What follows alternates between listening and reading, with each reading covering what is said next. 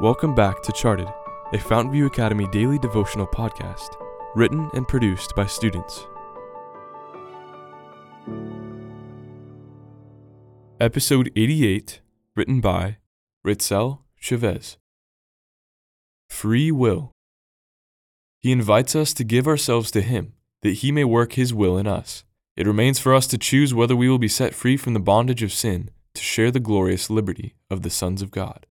Steps to Christ, page 44. He goes around in circles. He tries to go straight, and then bam!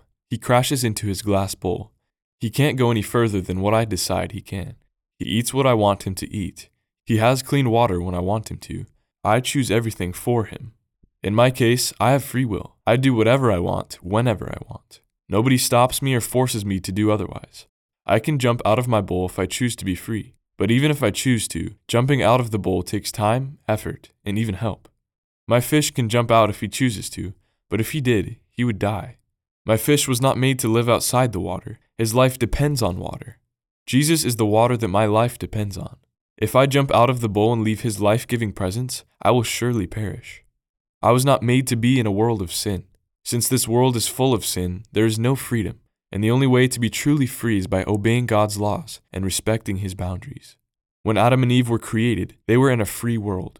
But because they didn't obey and respect their boundaries, they lost their freedom and had to suffer the consequences of sin. If I decide to disregard the boundaries that Christ has put in place for my safety, I will suffer the same consequences. Lord, I want to be free from sin. Help me to be obedient to you. Help me to know when to stop so I won't crash into the glass. Father, be my life sustaining water so I won't perish.